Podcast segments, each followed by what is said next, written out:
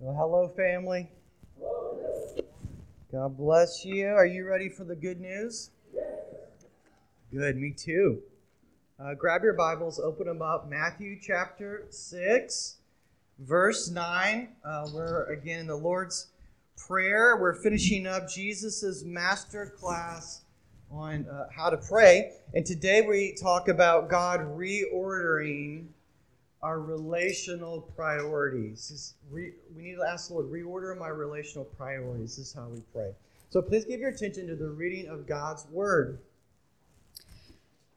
Matthew 6, verse 9 through 15. Pray then like this Our Father in heaven, hallowed be your name. Your kingdom come, your will be done, on earth as it is in heaven. Give us this day our daily bread, and forgive us our debts, as we also have forgiven our debtors. And lead us not into temptation, but deliver us from evil. For if you forgive others their trespasses, your heavenly Father will also forgive you. But if you do not forgive others their trespasses, neither will your Father forgive your trespasses. This is the word of the Lord. Thanks be to God. Let's pray.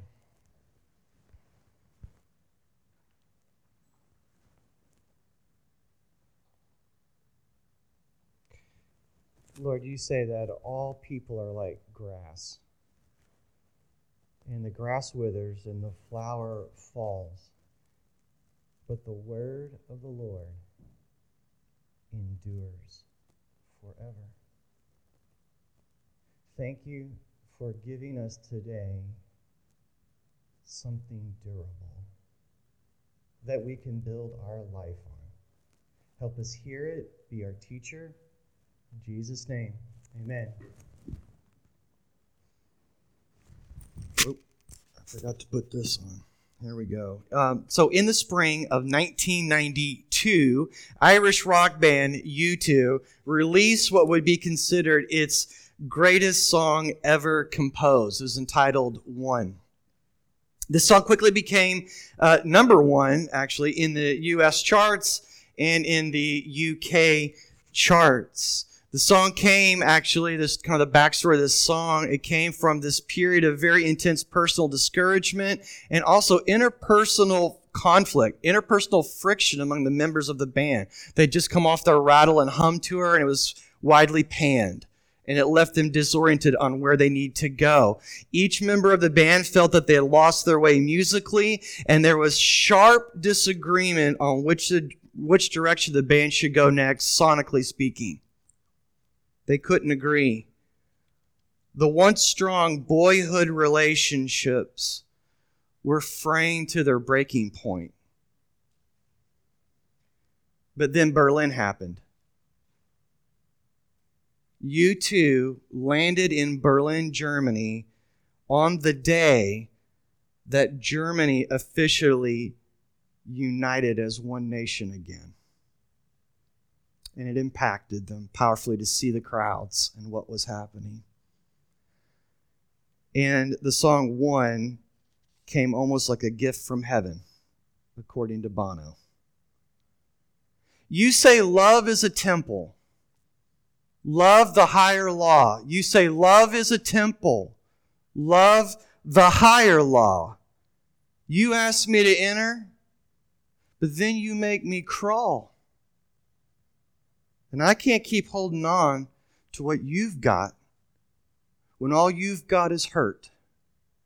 One life with each other, sisters, brothers. One life, but we're not the same we get to carry each other. We get to carry each other one. There's an honesty in that song that, that really matches with real life, does it not? I mean, we feel in the song, especially when you hear Bono's straining voice as he sings this, we feel in the song the weariness of this constant conflict this this in this song we feel this desire like i just want to walk away from this relationship i just can't take one more thing from you and yet we also hear there's this there's this tinge of optimism at the very end of the song that this painful breach can be mended.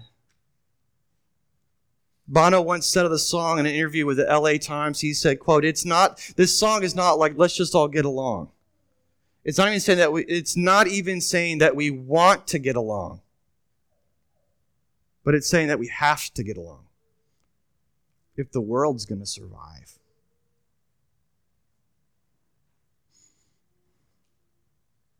It's a reminder that we have no choice. End quote. Every U2 concert since 1992 has featured this song. They played it every single concert since 1992.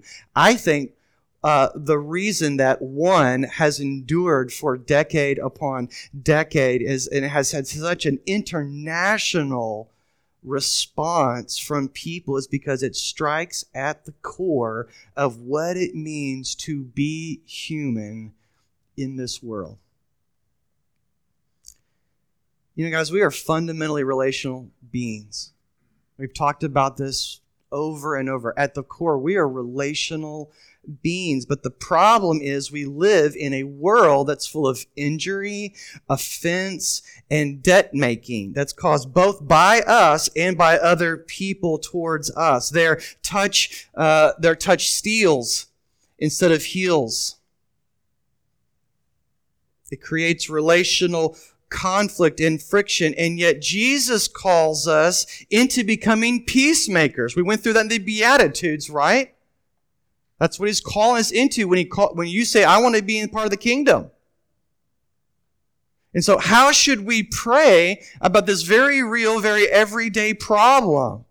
Like, how do we make sense of this and actually get through this? Well, the, the answer that we're going to find in Matthew is that we need to pray. We need to pray specifically that our relational priority, our relational pri- priority would be to make peace by forgiving our debtors. That's the big idea of, of this passage here. I want you to hear that. And so today we're going to talk about well, what does it actually mean to forgive our debtors? How often do we forgive them?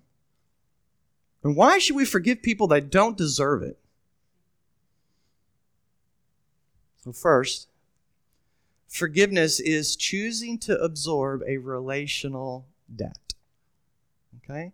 Forgiveness, what is it? It is choosing to absorb a relational debt. So meet me in verse 12. We're going to go to the text here. Jesus says, pray like this, right? And forgive us our debts as we also have forgiven our debtors. That is how we are to pray regularly. Okay? There's these two concepts in Matthew, and that's why I included verses 14 and 15. But there's these two concepts in, that Matthew uses to describe what forgiveness is. Because it's a big concept throughout the Bible, particularly the New Testament. He uses the word trespass and he uses the word debt, and he uses them both in the Lord's Prayer. Okay? And these terms are interrelated. Same concept, but these two terms are like hitting it from different sides. Okay? So, debt. Debt is something that we owe, but we haven't paid it yet. Yes? Right? Okay. Trespass. Trespass is a line that we have crossed that we should not have crossed. So there's this boundary and we've wandered it, we've wandered past the boundary marker. We've crossed the line. That's where we get that. So many of our little proverbs and colloquialisms, have you figured out, have come from the Sermon on the Mount. Not just the Bible in particular, the Sermon on the Mount. It's very interesting to me. And so here's the deal. Sin is defined by Matthew, by Jesus, as this, not doing the right that we should have done. It's not doing the right that we should have done in a particular situation, or it is doing the wrong that we ought not to have done, but we, we did it. Okay? So in other words, sin is not just breaking a rule. It's not just crossing a line. That's typically like what we think about because that's kind of how we're parented. Okay? Sin is also not giving people who are made in the image and likeness of God what they are due. Okay? You know, they don't show respect to us when they speak to us. And they should, because we're made in the image and likeness of God. We are icon. That's the Greek word for that in the Septuagint. Now, they don't tell us the truth. And Christians should be the number one people who tell the truth. But they didn't tell us the truth, they told us half a truth. Or maybe they don't use their authority properly. They misuse it. Maybe they don't protect us when we were under their care as a child. Jesus tells us here that when we forgive someone, we are absorbing a relational debt. That's what we're doing. We are absorbing a relational debt. They owe us something that they have not paid, and we are choosing to, like, take the loss. Take that out of my account instead of making them pay up. It's saying, I am not going to make you pay up for that. That's really what forgiveness is. And so here it is, guys. To forgive our debtors is primarily a heart posture. It's primarily a heart posture that says, going forward, from this point on, going forward, I will not seek revenge to settle this score. I am not going to settle this score. We're not going to work to extract from you that apology that you owe me for what you did. I'm not going to work to extract the respect, the thank you, the acknowledgement of what you did that you rightfully owe me. I'm not going to expect that from you, and I'm not going to demand that from you. That's forgiveness. Like in real world terms, that's what it is.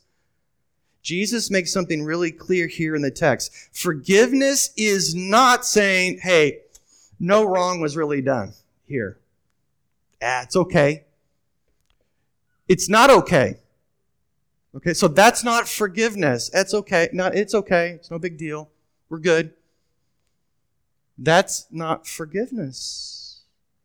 When Jesus tells us to pray, uh, as we forgive our debtors, he's telling us to call them what? A debtor.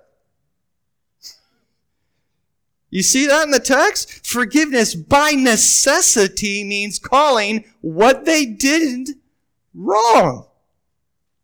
That's the only way you can actually forgive that. Does this make sense? This is a very empowering. This is going to be a very empowering message, by the way. When you and I forgive, listen, we're choosing to absorb a real debt, not a hypothetical debt that they owe us, a real debt that they owe us. It did hurt. And it does hurt to absorb that. It does hurt to say, I'm not going to seek to make this right and settle the scores. That hurts because you're the one, I'm the one taking the loss for that. You feel it in your body, don't you? You do feel the loss of that relationship. We had this relationship and now we don't have that relationship right now. And I feel it. It's real. And guess what? Jesus says you have permission to say so. That's part of forgiving someone. Okay? That is authentic forgiveness. So forgiveness requires that we call a debt a debt and not minimize it. And we're really good at minimizing wrongs right now, aren't we? The phone agrees with me. we good? Okay. Uh, we don't minimize the debt, okay? After all, that's what God does when He forgives us. And, that, and see, these two phrases go together, okay? He didn't minimize your sin. He didn't say, hey, it's okay, or hey, whatever, you know, no big deal. He says, big deal, I forgive, okay? And so forgiveness uh, requires that we call the debt a debt. As our Creator, we owe God obedience. Yes? We owe God obedience. We owe Him worship. honor, reverence, and our love and affection, and yet we do not give him what we owe. How much does he deserve of our love, honor, affection? All day long. That's the answer. All day long. Seven days a week. We don't give him what he deserves. And so God does not forgive you and I of imaginary debts. God gives uh, forgives us real debts that we owe him. As Martin Luther once said, sin boldly. Don't sin small. Let your sins be big because God only forgives real sins. So there's a clarification that I want to make, and there's a distinction that I want to make without getting like too far into the weeds, because I can't say everything about everything, okay? clarification. The context of this prayer is forgiveness between us and an offender. When we absorb the debt that they owe us, that does not mean that they are absolved of the debt that they may owe the court or the community or that they owe God. They're still on the hook for that. Okay? We are simply, and I say simply as if this is like easy, but I'm, I'm just making a clarification here, okay? We are simply releasing them from the debt they owe us.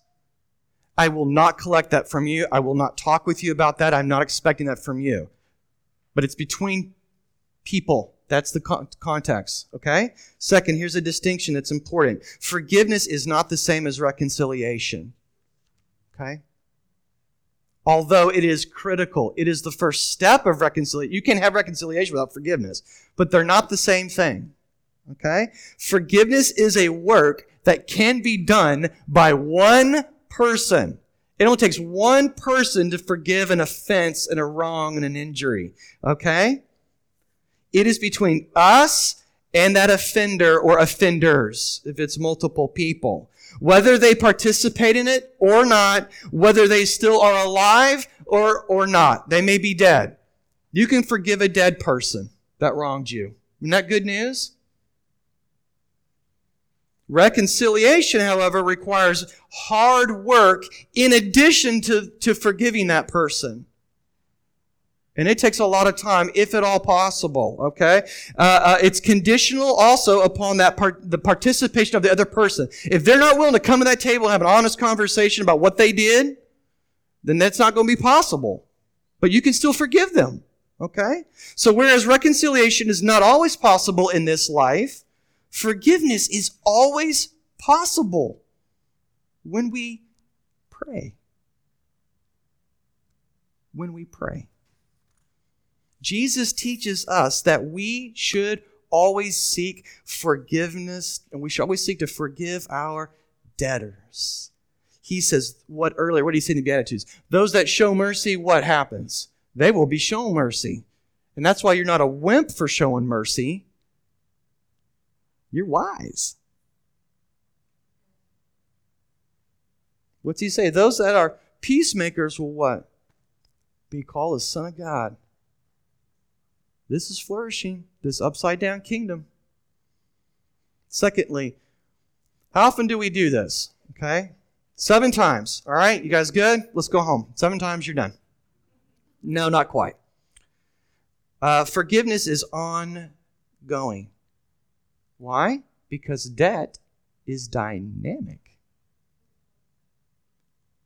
Forgiveness is ongoing because relational debt is dynamic. So forgiveness is less of a thing that we do, it's more of a posture of our heart when we see that person and bump or think of that person. You understand? This is a pro- is a way of being in the world. Jesus is talking about a way of being in the world. Yes? So let's look again at the text. Meet me in verse 12. He says, and forgive us our debt as we have also forgiven our debtors. Now, notice the verb. Notice the verb is in the active tense, just like the verbs that are in all the other previous scriptures that we've looked at. There's nothing different about this, okay? We are, Jesus tells, instructs you and I to, to, uh, pray on an ongoing, regular basis for God's true nature to be known, for his will to be done on earth as it is in heaven, to provide our daily bread, and this. This doesn't get a pass. This doesn't this is not like an exception or something. I want to point the context out. We are to regularly and ongoingly ask him to forgive what? Our debts. Our debts, our sins, our trespasses. Which is why many church traditions say the Lord's Prayer every week, or they have a time of confession. Because they got you got to practice it somehow. We got to practice. And by the way, this mirrors, Jesus says, our regular activity of forgiving those that are indebted to us on earth. Those two phrases are inextricably linked, and we cannot unhitch those. Okay? So, therefore, whatever kind of forgiveness that we are regularly asking from the Father, get this, whatever kind of forgiveness that is that we're supposed to be asking regularly and daily for, this means it's not like this one and done kind of forgiveness. Are you tracking with me? It's not like this one and done, uh, I'm saved, forget kind of type of style of forgiveness, species of forgiveness, okay? To use a Pauline word, we're not regularly asking for forgiveness of justification before God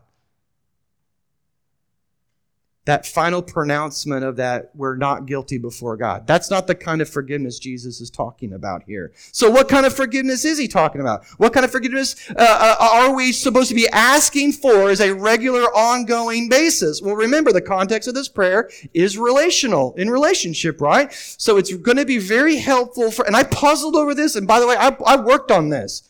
This bothered me. It ought to bother you a little bit. And so I, what, what I found out is that it's really helpful for us to understand the difference, since this is all about relationship, between union and communion. They're related but not the same. They're one but not the same. Okay?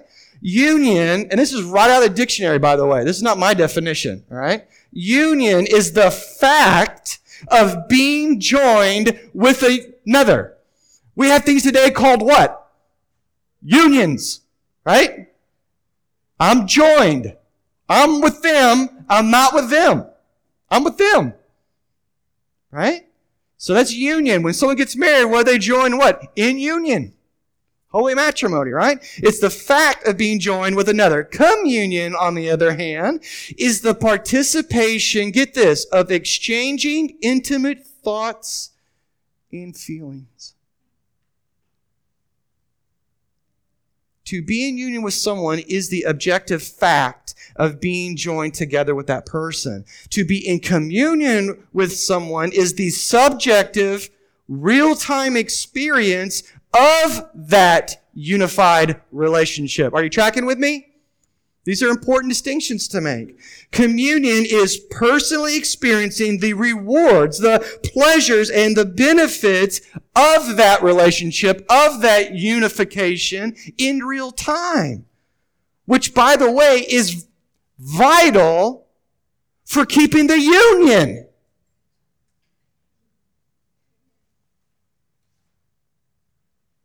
This is not like one's important and one's optional. It's not set up that way by God's design. Please hear this. So get this. We know this is true, by the way, because we see this in, on earth. We see this in real time. This is not coming from nowhere. You can have union, but not have communion with people. Amen? Like what? Like a husband and a wife. What is marriage? Marriage is an, it's a symbol. It's an analogy between the relationship between what? God and His church. It's pointing to something. You can have of the husband and wife union, but not communion. So they may be legally declared one. Someone in authority legally declared that they're unified, that they are joined, but due to the many debts that have accrued in that relationship over time, the many sins, the many paper cuts, the many, you know, hard words. They're not physically in the same house anymore. You understand what I'm saying? So their union legally declared, but they're not living like that. They're not encountering, experiencing the joy and the pleasure of that union. They're not in communion. And so, so listen to this. Though it is theoretically possible, the truth is it's really difficult to maintain that kind of split relationship forever. Is it like theoretically possible? Maybe. But really doubtful. Is it possible for you to be legally declared justified and united to God the Father, but not in actual communion with Him day after day, week after week, month after month because of the sins that you have accumulated for weeks and weeks and weeks and it just keeps separating you communally from Him? Is that possible? Maybe it's possible, theoretically. But the longer that we experience the lack of communion with God, the more miserable our union with God becomes to us. It is not like a source of blessing, it's a source of guilt. Makes us feel icky. You understand what I'm saying? It becomes ex- experientially uh, distasteful. And so while we may be able to endure that splitness, that hypocriticalness, for a little while, it's impossible for the human soul to endure that kind of ongoing living forever. Something's going to break. Something's going to give we're going to eventually say, look, here's the honest truth. Right? Now, as Protestants, we get really allergic to anything that even remotely smells like Catholicism, right? Can the church say amen? Yeah. We get real jittery about that. And so this idea that Jesus calls us to regularly confess our debts against him and others, regularly asking God for forgiveness, it's one of those things that makes us kind of reactive. We don't actually take this serious and think about what Jesus is calling us to do. We, you know, our reaction is like, hey, hey, hey, hey, hey, hey, wait a minute, wait a minute. I, I've already said the prayer. I've already been justified finally. I've already been forgiven of all my debts, so I don't need to ask God to forgive me of any sins ever again.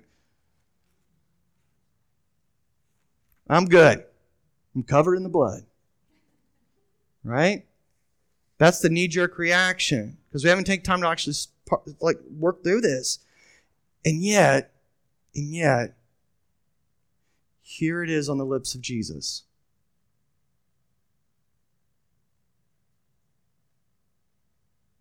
So, this distinction between union and communion is vitally important for us to grasp if you and I are going to endure to the end with our faith intact if we are going to persevere to the end.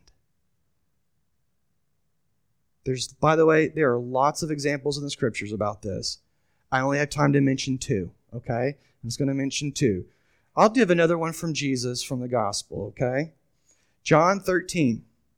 He's about to be crucified. John 13, 8. Washing the feet.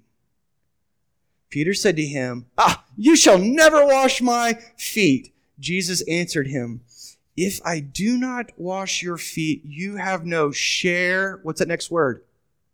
With me. Where's your reward in the Lord's Prayer? It's with the Father. There's, it's a with reward. It's with Him. It's not just, it's not from Him. The reward is being with Him. If you don't let me wash your feet, you have no share with me. Okay? Simon Peter said, Lord, then not only my feet, I'm going to do you one better. That's my paraphrase. Not only my feet, but also my hands and also my head. Just dump it all. Let's, let's just take a bath right here in front of all the other guys. Okay? And Jesus, now listen to this reply. Jesus said to him, the one who has bathed does not need to wash. Oh, except, there's an exception. Except for what? His feet. Which means what? He does need to wash his feet. He does need, there is a necessity. He does need to wash his feet, but he is completely clean and you are clean. There's a lot there. John uses the words wash, bathe, clean. Matthew uses the words debt and debtor. They're the same concept. John's saying the same thing Jesus is saying. Peter's saying the same thing that Jesus is saying. Paul's going to say the same thing that Jesus is saying. All right? Just a different way. When Jesus bathes us, he says, when Jesus bathes us with a bath, what's that bath? What's that bath you got baptized into? What's that bath you got plunged under? It's the atoning blood of Jesus. When you took that blood bath, I know that's gross, but when you took that bath, that was a cleansing, atoning bath, right? You were declared by who? Jesus, completely clean. Like he says right here, and you are clean. You are clean. I'm letting you know. You are with him. In other words, you are legally declared in union with him.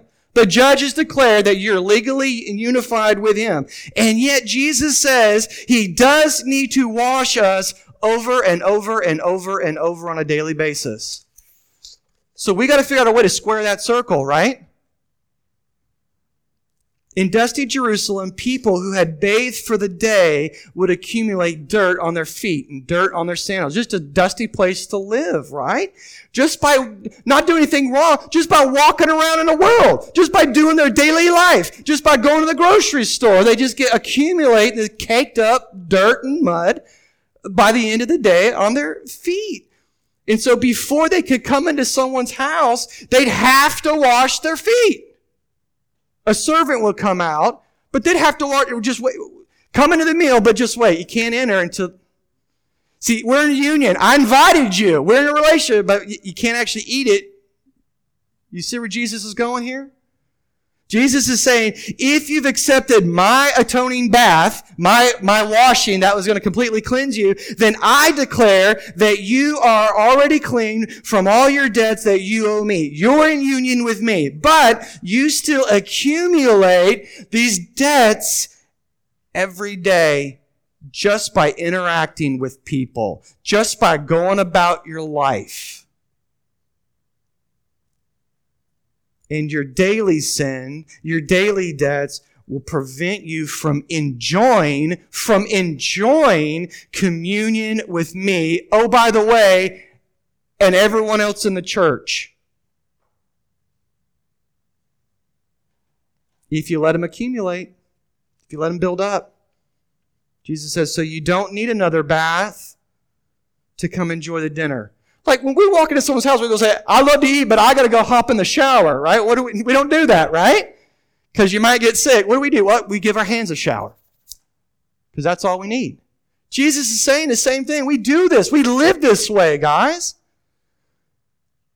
Says you don't need to have another bath, but you do need to have your feet washed in order to truly enjoy this wonderful feast that I've prepared for you because I'm the host of the meal. And I want you here and I'm inviting you in. You need to come let me, your king, your savior, get this, wash your feet. I'll be willing to wash your feet. I'll get on my knees and wash your feet. I love you that much. So here's one more example from scriptures. 1 Peter uh, chapter 3 verse 7. Check this out. The apostle says, likewise, husbands, live with your wives in an understanding way. It's a way of being. It's not a thing you do. It's a way of being with that other person, interacting with that person. Live with your wives in an understanding way. And how? Showing honor to the woman as the weaker vessel, since they are heirs with you, with you of the grace of life. And here's why. You ready? So that your prayers will not be hindered. Whoa. I take every verse serious in this book.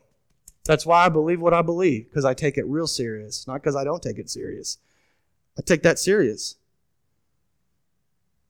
God says if husbands refuse, as a, as a, not like once in a while, like we all make mistakes, but as a way of being, as an ongoing way, if husbands refuse to honor their wives as equals in the relationship, if they refuse to live with them in an understanding way, which means whatever we're discussing, I, I just want to understand where you're coming from. That's all that means. I just, I want to, can you tell me more about why you feel that way? If they refuse to live with your wife, their wife, uh, in an understanding way towards them, as the woman is due, right? As she is owed, so says God in this verse, the man's prayers will be hindered. So let's put that in modern language, shall we? If husbands ignore their wives, call for help. I don't like what you're doing. It's good for you, but it's causing me like major heartburn. Please listen to me. We can't go through it. We can't do that. I don't. If he continues to just refuse to listen, his wife's call for help, if he refuses as a matter of being to not value her voice in the relationship, then husbands should not expect God to pay attention to them when they call for help from him. They shouldn't expect God to value their voice when they pray.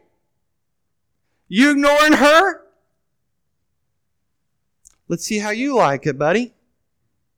You got this, right? Okay. Have it your way. Have it your way. Doesn't mean that they lose their salvation, whatever that phrase means. Doesn't mean they lose their salvation, but it does mean you're going to feel pretty miserable until that day of salvation comes. And you might even question if you're saved or not. Doesn't seem like God's listening to me. You're right. Because he sees what you're doing. Guys, here's the punchline. You ready? We ask for forgiveness on a regular, ongoing basis because debt is dynamic. Debt, relational debt, is not static, it's dynamic.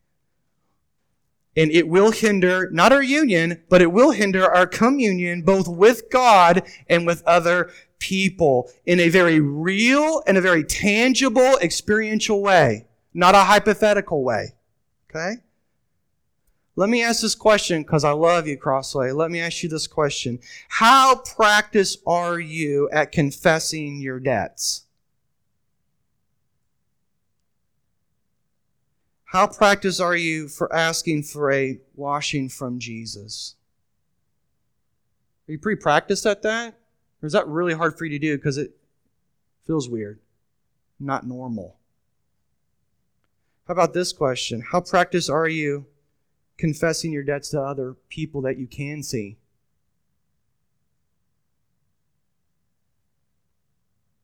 I've had several people in my life say, I don't have a problem saying I'm sorry when I'm wrong. Thank God I'm not wrong very often. And they didn't laugh.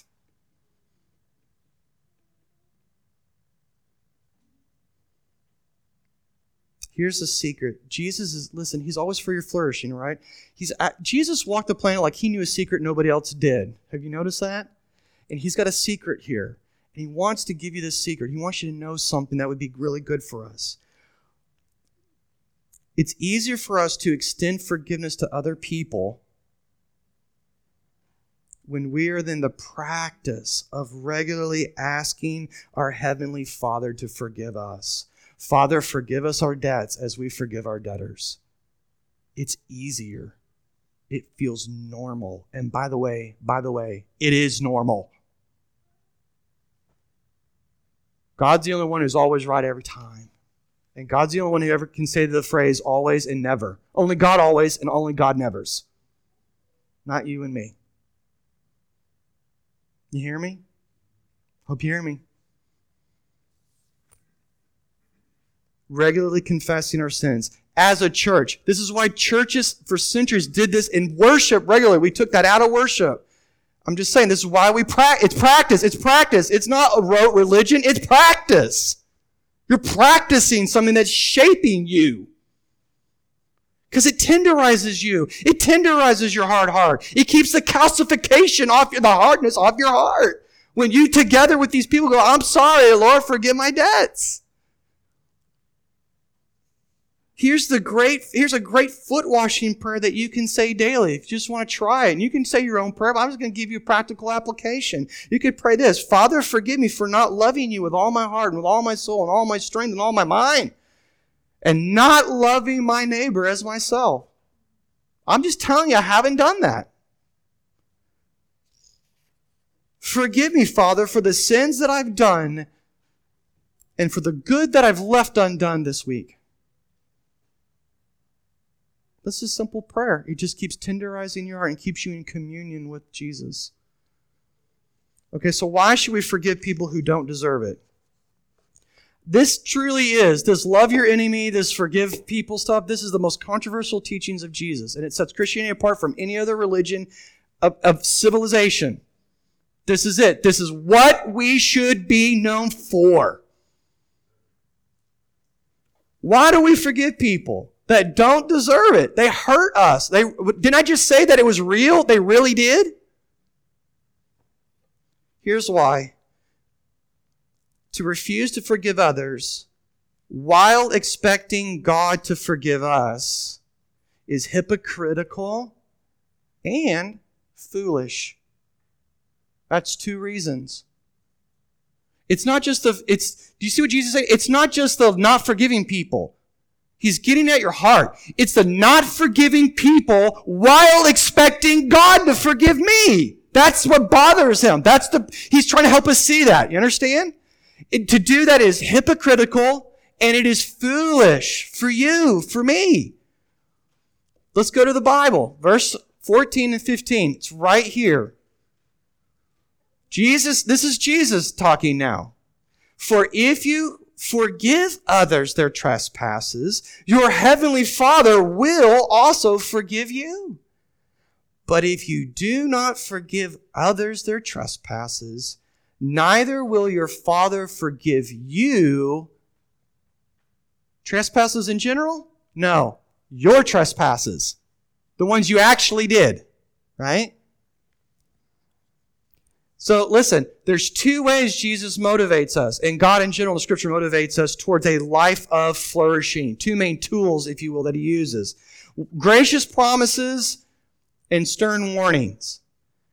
And, and, and while pride of place goes to the gracious promises, that's the, that's the tool that Jesus uses most often, most frequently that he leans into. I have promises. I want you to flourish. I have good for you.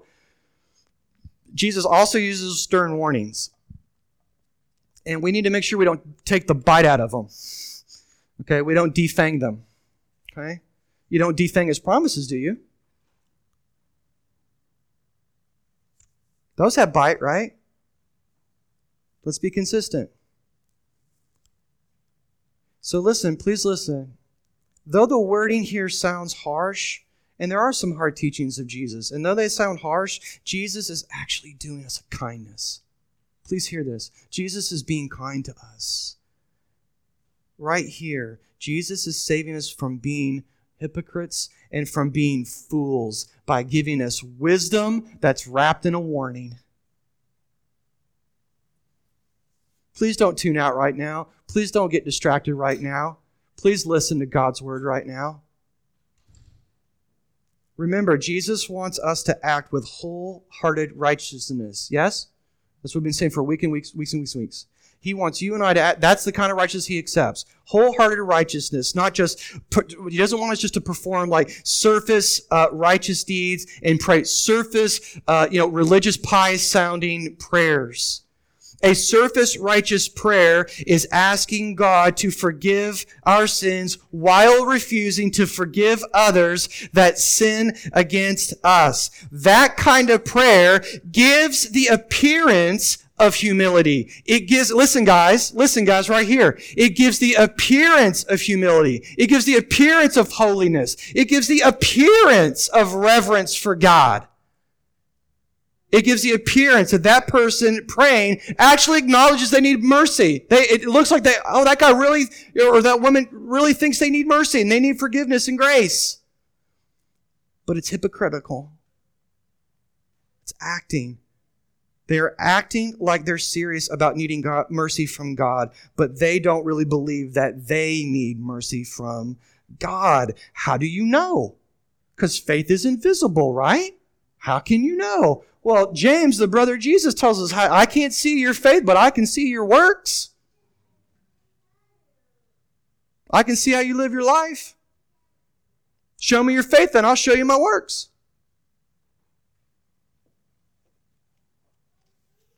Jesus says, By your fruit, you will know them to be my followers or not. You can know. How do you know? Because they're unwilling to give mercy to those that wrong them. That's how you know that they don't really think they need mercy. Forget, doesn't matter what you hear them pray. Put this another way a person who is not serious about showing forgiveness to a debtor just they can't be serious about needing forgiveness themselves of their own debts against God. It's hypocritical. Listen, what does that really mean? It means that that person is a split person. They're, they're split. They're not whole. They're not one. They're split. They're double minded, to use James's language, which means that double minded literally means trying to look at two directions at the same time. Can't do that. And Jesus says, listen, if that's you, you should not expect to have your prayers for forgiveness heard by God. Because those aren't really real prayers. James, the brother of Jesus, actually expands on this part of the Lord's Prayer in James chapter 1. Listen to what he says. If any of you lacks wisdom, what's Jesus been talking about for three chapters? Wisdom. Right? If any of you lacks wisdom, let him ask God. Get this, get this. Who's God? Hallowed be his name. Who is he? Who gives generously to all without reproach. That means without making fun of you that you, oh my gosh, you don't have wisdom. And it will be given to him. But let that person ask what? In faith with no doubting, for the one who doubts is like a wave of the sea that is driven and tossed by the wind. For that person must not suppose that he will receive anything from the Lord. He is a double-minded man, unstable in his, all his ways. Okay? Listen, James is saying, if you ask, lack wisdom, ask God for the wisdom, but don't ask him for wisdom and then doubt. Is he talking, doubt what? Doubt what? That should be the question. Is he talking about just doubting in general? No. He's saying doubting that you actually need the wisdom that you're asking for. Don't ask God for wisdom. Listen, when wisdom's sitting in the room and you don't want to listen to it. Don't do that to God. Man, I'm preaching myself out of my clothes today, man. I'm getting warm.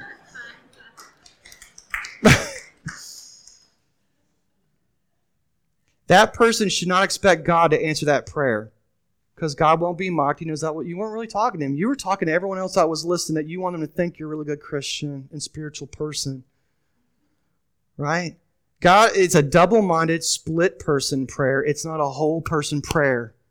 And so that's why it's hypocritical. Hypocr- have you guys figured this out? According to Jesus, hypocrites aren't bad, immoral people. Hypocrites are good people. Look at the order of the phrase back in the Lord's Prayer. Look at the order because the order matters. If you do not forgive others, then your Father will not forgive you. Listen, what's he saying? There's an order refusing to forgive others is evidence that I may not have truly received God's forgiveness regardless of the pious sounding prayers that come out of my mouth. I'm not saying it isn't. I'm saying it might not. You can't have assurance on that particular issue.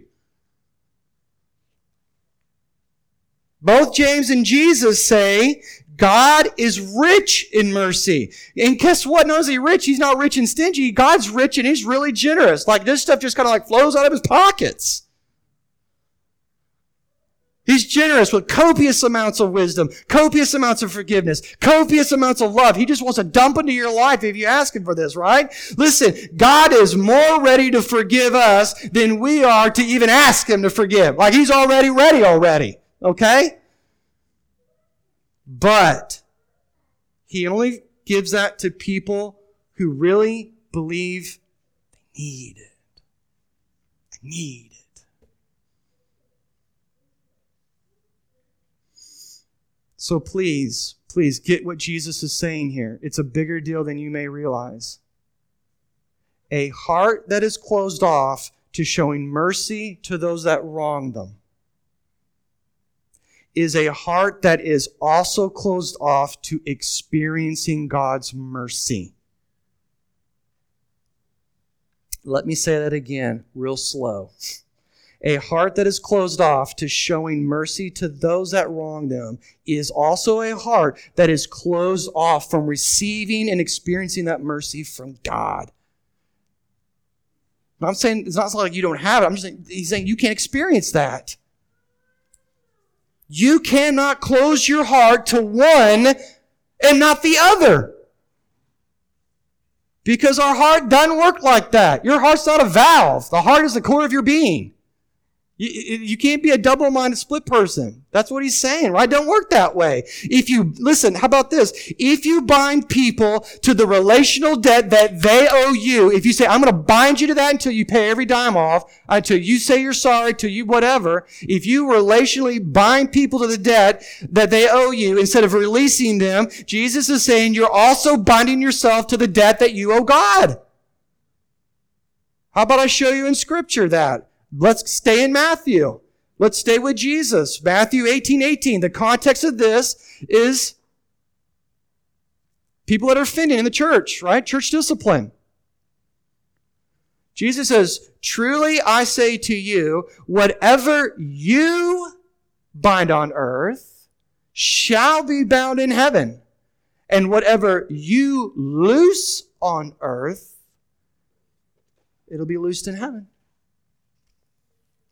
So not only is refusing to forgive those who wrong us hypocritical, but it's also just flat out foolish. It's a foolish way to go through life.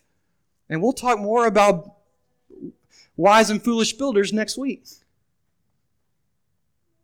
It's walling off our only possible pathway to experience that forgiveness ourselves an open heart to God. An open heart to God. It's becoming calcified. You've walled it off. You can't wall it off here and think this is open. It's walled off too. Don't deceive yourself. Don't deceive yourself. And here's the most important reason to forgive people that don't deserve it. I promise you two reasons and you get a bonus reason, okay? Here's the bonus reason. And it's actually, frankly, the most important reason. It's because Jesus forgives us. Can the church say amen? Because Jesus forgives us. Listen, instead of binding us to our massive debt until we paid every last dime that we rightfully owed the King of Kings and Lord of Lords, our King paid our debt. He didn't pay it down, he paid it off. That's the reason. That's the reason. That's what gives you the ultimately the power to do that. Jesus took the bath that we deserved. And it was a bloodbath. Hmm? He took a loss, but it was a loss of infinite value. And why? Why did Jesus do something like that? So that you, a known debtor, could be loosed from your creditor isn't that good news? So that you, yes, you, could be made rich. Rich in his love, rich in his mercy, rich in his peace, rich in his kindness, rich in his gentleness, and self control, and the fruit of the Spirit. He became poor so you be rich. He went debt broke so you could be surplused. That's how much he loves you. That's how much he loves me, guys. That is the gospel of Jesus Christ. Amen. And when the gospel comes home, not to your brain, not to your head, but it somehow penetrates all the way down into your heart, when the gospel comes home to our heart, it makes us want to forgive those that don't deserve it. Ask Jesus to help you see how great a debt you owe and how generous he has been to you through the cross. Amen?